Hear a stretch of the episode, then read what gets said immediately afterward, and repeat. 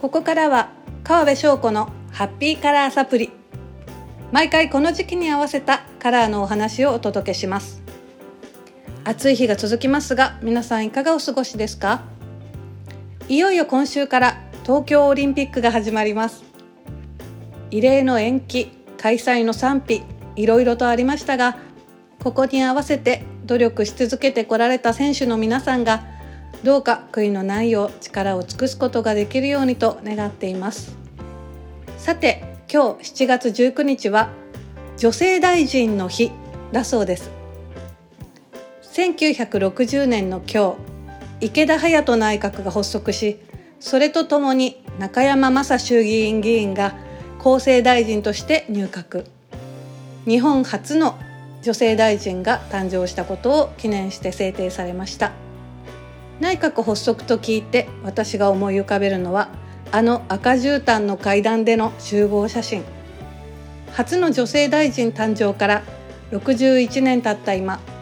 まだまだ女性大臣は少ないですが公開される写真で官僚の皆様のフォーマルな装いのファッションチェックをするのが私の個人的な楽しみです。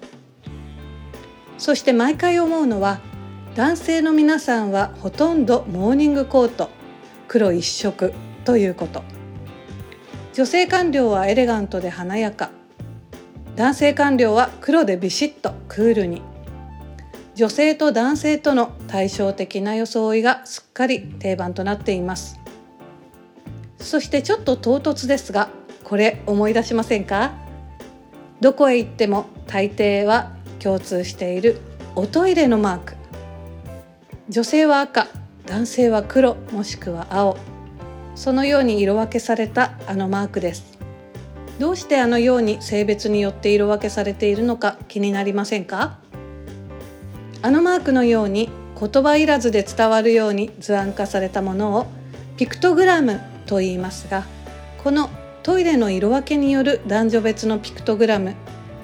これが世界に伝わったのはなんと1964年東京オリンピックの時からと言われています。この時に合わせてグラフィックデザイナーの道吉剛氏によりこのトイレのマークがデザインされたとのこと。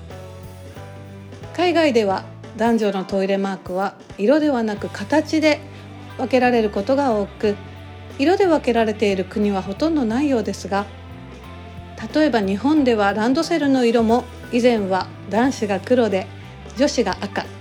そして鯉のぼりの色でさえお父さんは青お母さんは赤。など日本ではこの性別による色分けがすっかり馴染んでいるためにトイレもこの色分けのイメージで伝わりやすいようです。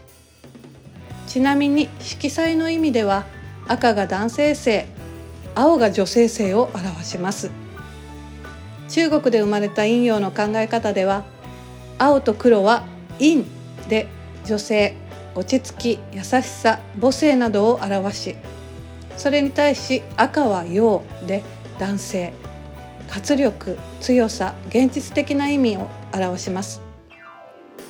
歴史的にもナポレオンなどの革命家やヒーロー戦隊もののリーダーなど男性は赤のイメージカラーで描かれることが多いです。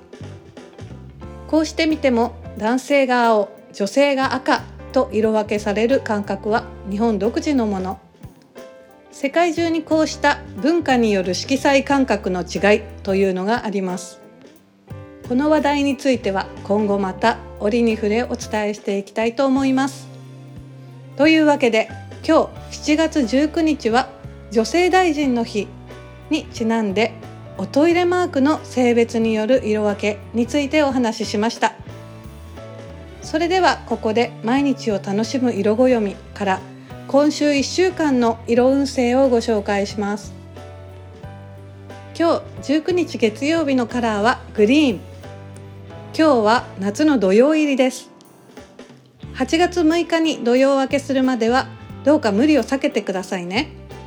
健康を意味するグリーンの日でもあります。暑さや湿気に負けない体づくりを。ラッキーフードはピーマンです。20日火曜日の色はブルー。土のと実の日。金運の大吉日です。蛇や弁財天が祀られている神社にお参りをしてください。初中見舞いを送るのに良い日です。21日水曜日はインディゴ。濃い青。今の気持ちにぴったりな音楽を見つけて。集中力がアップして仕事がはかどったり。いいアイディアも浮かびそうです。風鈴の音もおすすめです。一粒万倍日の良い日です。どんな種まきにも向いています。22日木曜日はバイオレット。1年で最も暑い時期である大暑。冷房の設定が低くなる時期です。お出かけの際は羽織れるものを忘れずに。ラッキーフードは海苔巻き。23日金曜日はマゼンタ。記録にチャレンジするのにぴったりなマゼンタの日。過去の自分と比べた自己新記録にぜひチャレンジをしてください。24日土曜日の色はオパール。オパールの日は好きな色がラッキーカラーです。一粒が万倍に実る縁起のいい一粒万倍日。この日はオパール。九死火星に満月まで加わって手放すというキーワードに満ちています。何を手放しますか？満月に感謝を伝えてください。そして最後25日日曜日の色はレッド。これまであった何かに手を加えて新しいものにしてみてください。お部屋の模様替えやお洋服のリメイクなどおすすめです。ラッキーフードはハンバーグ。